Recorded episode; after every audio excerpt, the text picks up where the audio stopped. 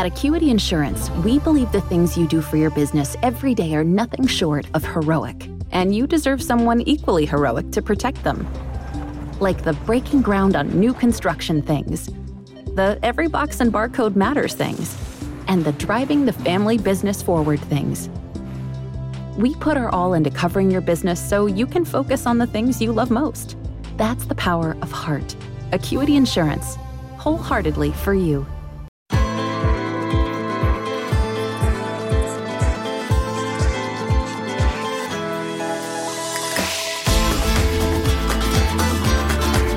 Welcome to El Tel and Jon's La Liga Weekly European, not quite so special midweek preview show. Last week I assured the Madrid Madridistas your side was facing a fluffy cloud of an Ajax team that could be swatted away with contempt. And I was nearly right. Uh, perhaps more predictable was that the first ever Euro VAR came down in Madrid's favour. A confusing but probably correct decision to disallow an Ajax goal. And those pesky Europeans even went as far as explaining why and drawing lines on the screen. It'll never catch on in Spain. Four of the five Spanish clubs that played last week won. Betis were the most interesting, a 3 3 draw at Rennes, the sort of shambles we demand of Quique Setien's sides. Celtic forgot they weren't playing in the Scottish League and gave Valencia a goal start by all running out of the defence for no apparent reason. Sevilla won away to Lazio, showing La Liga is better than Serie A, much to the relief of 11 sports. Even Villarreal won. And this week, Barca will have to wake themselves up to travel to Lyon on Tuesday, and every sensible observer is predicting a goal fest as Atleti host Juventus.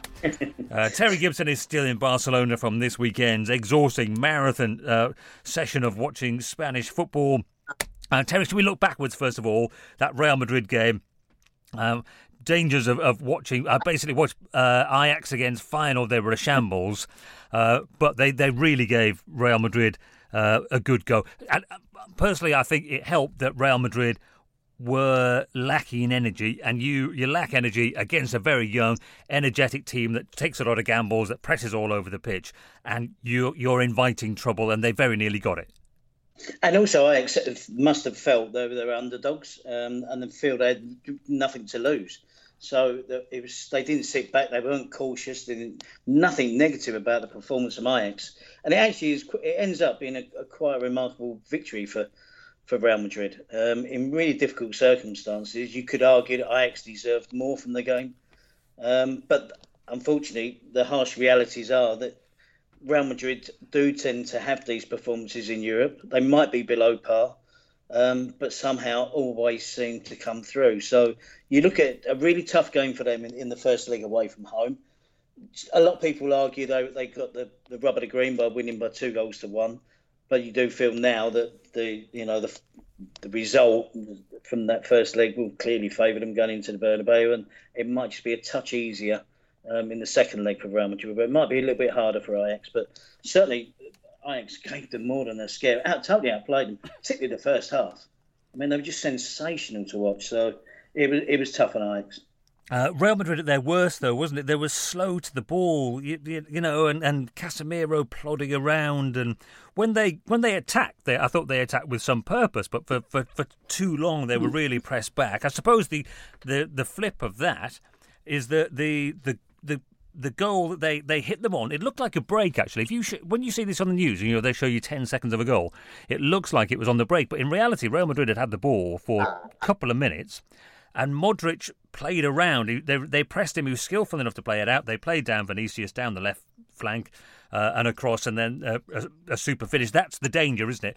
When you energetically press a very good team, that they've got the ability to hold that ball and, and play around you, play through you, and then and then create clear chances and change the, the, pace when it finally gets into the important areas. And it, Vinicius does that. It's a brilliant finish from Benzema, I have to say. But no, it, it was tough. But it, you, you kind of get the, the feeling in that game that it was inevitable that that was going to happen.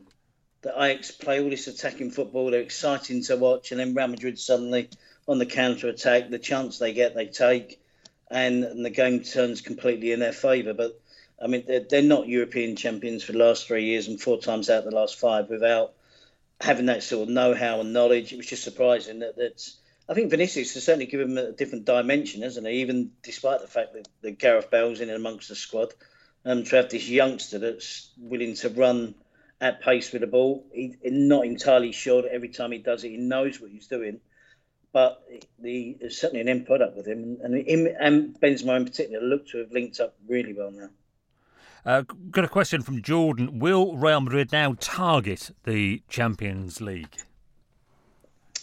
Yeah, I think they, they have. Well, in saying that, they're still in the, the Copa del Rey in, good shape in that against Barcelona as well after joining the first leg of the Camp Nou. So they, they, they I think they go into the second leg as favourites with home advantage. So that would be a tournament they also want to do better in than, than what they've done in recent seasons. And that's been Barcelona's property over the last seven or eight years as well. Um, but yeah, no, I think it's it, it somehow a manager, whether it's Solari, it wasn't Lopetegui long enough. Somehow a manager has, has got to make them more competitive in, in domestic league as well. It's it's not. It, it, it must be, be interesting to know from a Real Madrid supporter's perspective whether they're entirely happy with the fact that Barcelona ruled, ruled the roost domestically and is the Champions League season after season, or do they is, is that enough to satisfy them, or do they want you know as well? I'd imagine they want to as well. Um, be really challenging Barcelona more nine point gap again now. So if there's any title that they're going to win this season, then they they certainly going to have to focus on the Champions League. Good shape against Ajax. I expect them to go through now.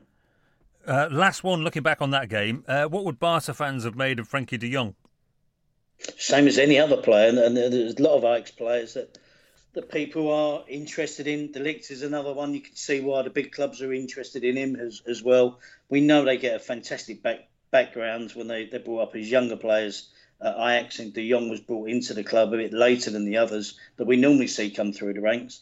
But no, I think, and, and we know the association with Barcelona and Dutch players, um, players from Ajax in particular, Johan Cruyff and, and, the history that they've got between the two clubs.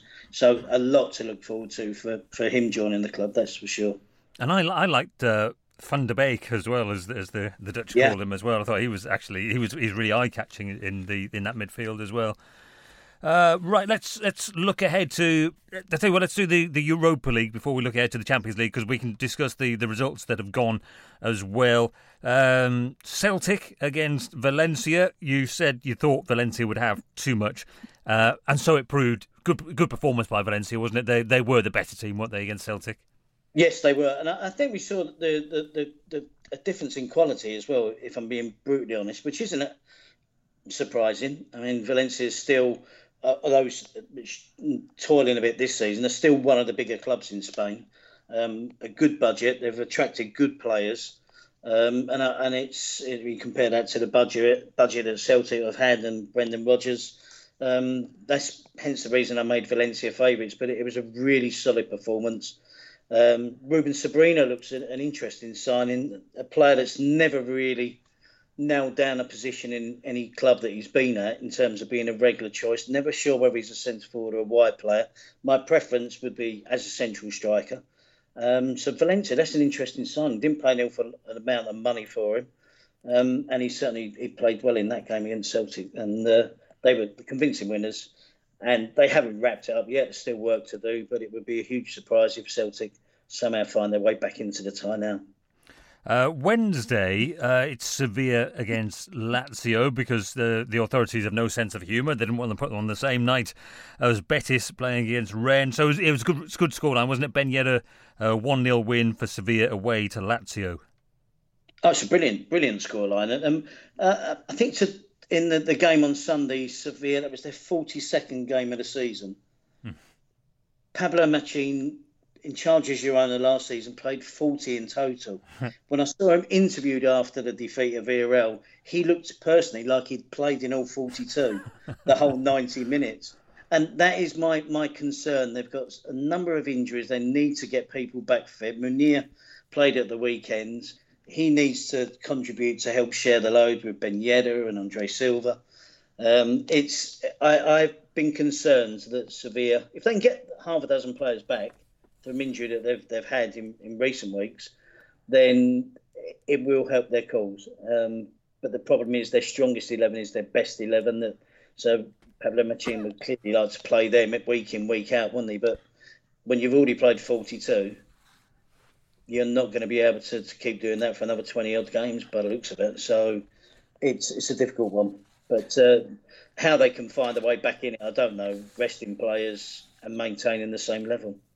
Uh, Villarreal won away to Sporting. That was a, a terrific scoreline as well, wasn't it? Uh, Pedraza with a goal, and he got one uh, at the weekend as well in that convincing win against Sevilla. Uh, Kieran's asking, uh, will uh, Villarreal build on this? What's changed since the coach came back? It, obviously, it's not a question you, not, you normally ask, is it? What's the coach? Uh, what's, what's he brought back with no. him after six weeks off? Uh, the second era of Javier Calleja with a seven-week break in between. It, well, he is playing three at the back now. That that's a clear change. Um, but I think Luis Garcia Plaza tried that as well. I think it was just a question of him trying everything different every single game. Um, and Bacca and Ekambi have ended up a partnership up front in the, the, the win against Sevilla. Uh, I was surprised they got the win midweek uh, in the in the Europa League, which sets them up well for the second leg at home. So perhaps that win, the surprising win against Sporting Lisbon, just gave them a little bit of a boost going into the game against Sevilla.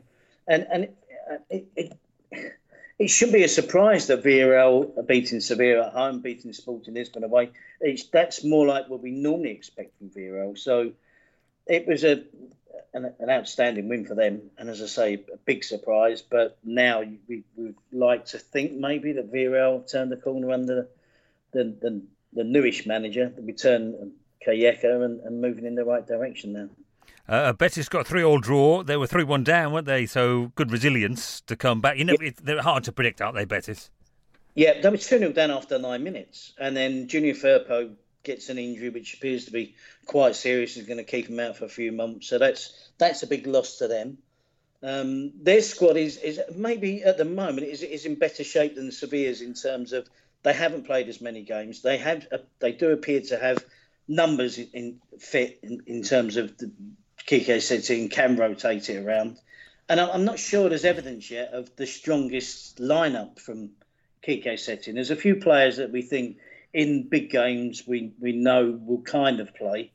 But in general, it, it's I don't think we've yet come to realise the consistent, strongest lineup from Quique Setien. So I think that's evidence that he has about 22 players, 23 players, outfield players that he can use, can trust, um, and that's that's serving him better. But to be 2 0 down away from home after nine minutes, losing an important player, to be 3 1 down, running out of time, to come back and get the 3 3 draw um, is a, a, a, really good performance for a, a, away leg in a Europa League tie. And it should see them set, set up nicely to, to, to wrap things up in the second leg at home. And then uh, Champions League. So Tuesday is Lyon against Barcelona. Lyon in decent form uh, in the French league. They won 2 1 against Guingamp, but the weekend, uh, Moussa uh, Dembele. Uh, that the, the young Moussa Dembele uh, scored yeah. five in his last eight games. Um, you obviously Barca have greater quality. Uh, you know they they've got the world stars and all of that. They need to improve on what they did the weekend, and they Luis Suarez came on, played like he was wearing flippers again. Uh, Messi. I, I, I, just wonder whether Messi will ever get a rest. I thought, you, you know, they, they weren't great. He wasn't great. He looked a bit tired at the weekend, and it's it's such an important game. They, they can't afford to mess this up. No, this is where this season. I mean, with a nine-point lead over Real Madrid and the healthy lead over second place Atletico was the lead over Atletico. Seven. Seven points over Atletico. It's it's set up nicely now for them to have a real good go. I think in general this season Valverde has made sure that players, the the, the strongest team, have rested more than they did certainly last season. I, I think it was a valid criticism last year. They went all out to win the league, to win the Copa del Rey. We saw them playing week in, week out he was reluctant to use the fringe players. But I think uh, I did see a statistic recently where players like Rakitic and Messi, Busquets have played significantly less this season than last season. Now, I'm not even entirely convinced that was the reason they lost to Roma last year. I think it was just they won the first leg comfortably, took their foot off the pedal, tried to be complacent in the second leg, and came up against a team that was got an early goal and was on fire. And, and Barcelona just couldn't turn around that form in, in that particular game and got overrun. But so I think he's trying his best this year to try and keep it fresh because he knows the criticism is is going to come to him again if they fail in this competition. Do I see him failing against Lyon? There's some familiar faces. Nabil Fekir, who's been sought after by, with all due respect, bigger clubs than Lyon across Europe. Memphis Depay, the former Manchester United player. You mentioned the young Moussa Dembele, ex-Celtic and Fulham. Jason Denayer, Man City and Chelsea. And Papa Diop, the ex-Celta Vigo player, is, is part of their midfield. So some familiar faces, but when I look at the standard of those players, it doesn't match up to the standard of, of Barcelona. So the third in Ligue 1, uh, 13 points behind PSG and behind Lille in second. I would imagine it, it could be tough. If Barcelona will certainly have to play better than they have done in the last four games. Um, three draws and stumbling across a win and against uh, Valladolid last weekend in, in, in La Liga. Um, can they turn that form again? I suspect the answer is probably yes. Um, I think their focus can afford now to be on, on the Champions League with the, the gap they have at the top of the La Liga now. Uh, which leaves us one tie to discuss. I hesitate to call it the glamour tie, but in some ways it is. It's Atleti against Juve, uh, and it's it's it's really it's really not going to be three three. I know. I, have said I've laughed and said it's been two nil draws and penalties, but I didn't have to be flippant. Uh, I think when you look at the, the, the two teams now, Juventus, it's been a they are defensively absolutely superb, but they should be likes of Chiellini and Bonucci there as well. And then you see one of the important players, I think, and I'm not, Ronaldo is a given. He's, he's going to yeah. be hugely important in this game. But every time I see Juventus play, the one player that stands out for me is a former Atletico Madrid player, and that's Mandzukic. Mm-hmm. He plays up front. He's he's fulfilling the Benzema role for Ronaldo. So he's happy to go wherever Ronaldo isn't. And it's not unusual to see him running up and down the wing, and, and then he's playing centre forward. He's dropping deep. He's chasing back. So that, that's going to be interesting to see how Atletico Madrid come up against one of those players that I've talked about on previous podcasts that didn't stay long at Atletico and the Simeone. Uh, and I, I, think Juventus have got enough attacking talent to suggest that they are capable of scoring goals. Dybala looks in better form now. Um, they can't, you know, of course, you, you imagine Ronaldo is, is going to be, you know, itching to do well with some sort of return playing against Spanish opponents. And then when you look at Atletico Madrid now, you know, Griezmann, Morata, Costa, uh, Thomas Lemar. There's attacking players there. So I think that we're, we're, sort of looking stereotype of Italian team and Juventus that you know don't concede goals, but don't score many. The Atletico Madrid of Simeone has changed. They are you know still pretty successful. I mean Europa League winners from last season. They still compete regularly against Barcelona and Real Madrid but it isn't the Simeone team that we've, we've associated with over the years. So for instance, they're conceding goals from set pieces and stuff like that. They're, you know, it's a, it's a different group of players, and, and they have to evolve. He has to be a major part in making sure they do evolve as a group of players. The likes of Rodrigo, Saul. I know he's been knocking around the team for a while, and Koke, but it's not Tiago, and it's not Gabi, and it's not Juan Fran and Felipe. A regular basis playing in the fullback positions. It's not Raul Garcia playing off of Diego Costa. It's a a whole different group of players. So there is the potential there for to be goals. Um, so I'm going to go for five four Atletico Madrid win against. uh, what will they do tactically though, Terry? With with this one, um, Juve aren't really a front foot kind of team, are they? Even when they're playing in Serie A, they it, it's quite controlled football, isn't it? You, you, they they don't rip into teams. They they sort of trust themselves to retain possession because their midfield is so skillful, and they they trust that there will be goals to come because uh, obviously Ronaldo's uh, doing what he does, and, and as you say, he's got you know, good support from Mandzukic and to a lesser degree, I suppose, to Dybala uh, this season, a terrifically talented player, uh, though he is. There's neither of the teams seem to be the natural one to, to to really take the game to the other. No, I, I, think when you look at it, I think Atletico at home in the first leg, and they will be scared stiff of conceding a goal. Mm. So that will, I think, dictate the, the style from Simeone. I think Simeone would, would probably accept a nil-nil yeah. in the first leg at home. And in the hope that his team can go away and, and steal an away goal, and Juventus have to get two. So I think it, it's it's really important that Atletico Madrid do approach the first leg in a, a, sort of positive manner with the right, the appropriate amount of attacking players on the pitch. But I think utmost it must be in their minds, Simeone's, to, to keep a clean sheet. So uh, it's going to be a cagey affair, the first leg, that's for sure. And I think Ronaldo, uh, Ronaldo, Juventus, I'm calling Juventus Ronaldo FC. Juventus are a team that they can they can mix it up. They can play possession football, uh, uh, like you know, mention the defenders and how strong they are defensively. Dominant in Italian football for for last seven or eight years now, and dominant again this season. They're in the perfect position. I think they're out of the Coppa Italia. They're romping it in, in Serie A, so they're set up nicely to have a real challenge in the Champions League. They're many people's favourites to win it this season because of the signing of Ronaldo. Um, but this is going to be a tough one, and, and we shouldn't get the finals in Atletico, Atletico Stadium. So that's going to be motivation for Atletico Madrid, who probably likewise out of the Copa del Rey. Probably Simeone knows it's an outside chance that they can catch Barcelona, uh, despite them to play them again this season. And the, the, the Atletico Madrid, I think their focus now is to try and be hosts be the home team in a Champions League final where they've just come up short in recent seasons, both times against Real Madrid. Can they go on better and win it in their own stadium? So this is a, a, a really tough one to call. If I, I, one of the, the, issues I might bring up is, is, I think with Juventus, with the goalkeeper they got Szczesny, I'm not sure that's going to be enough to win a Champions League.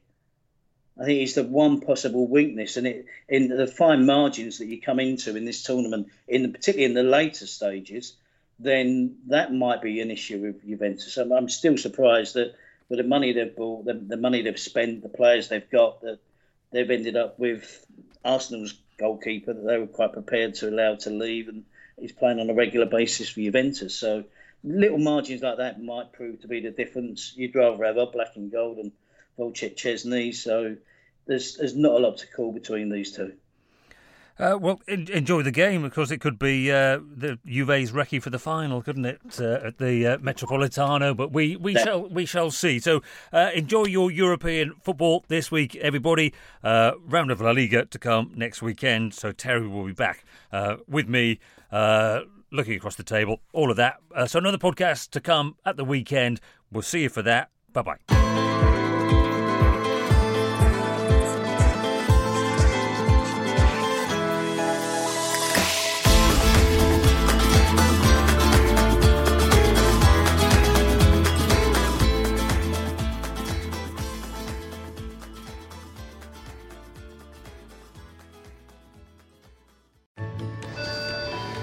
Ready to ride Metro, we want you to know we're ready for you. Here are just a few of the people at Metro to tell you how we're doing our part to keep riders safe. We're cleaning like never before with hospital grade cleaning. You'll find hand sanitizer stations all over the Metro. No mask, no Metro. Need one? We have a few extras. At Metro, we're doing our part to keep the DC area moving. Find out more at WMATA.com slash doing our part.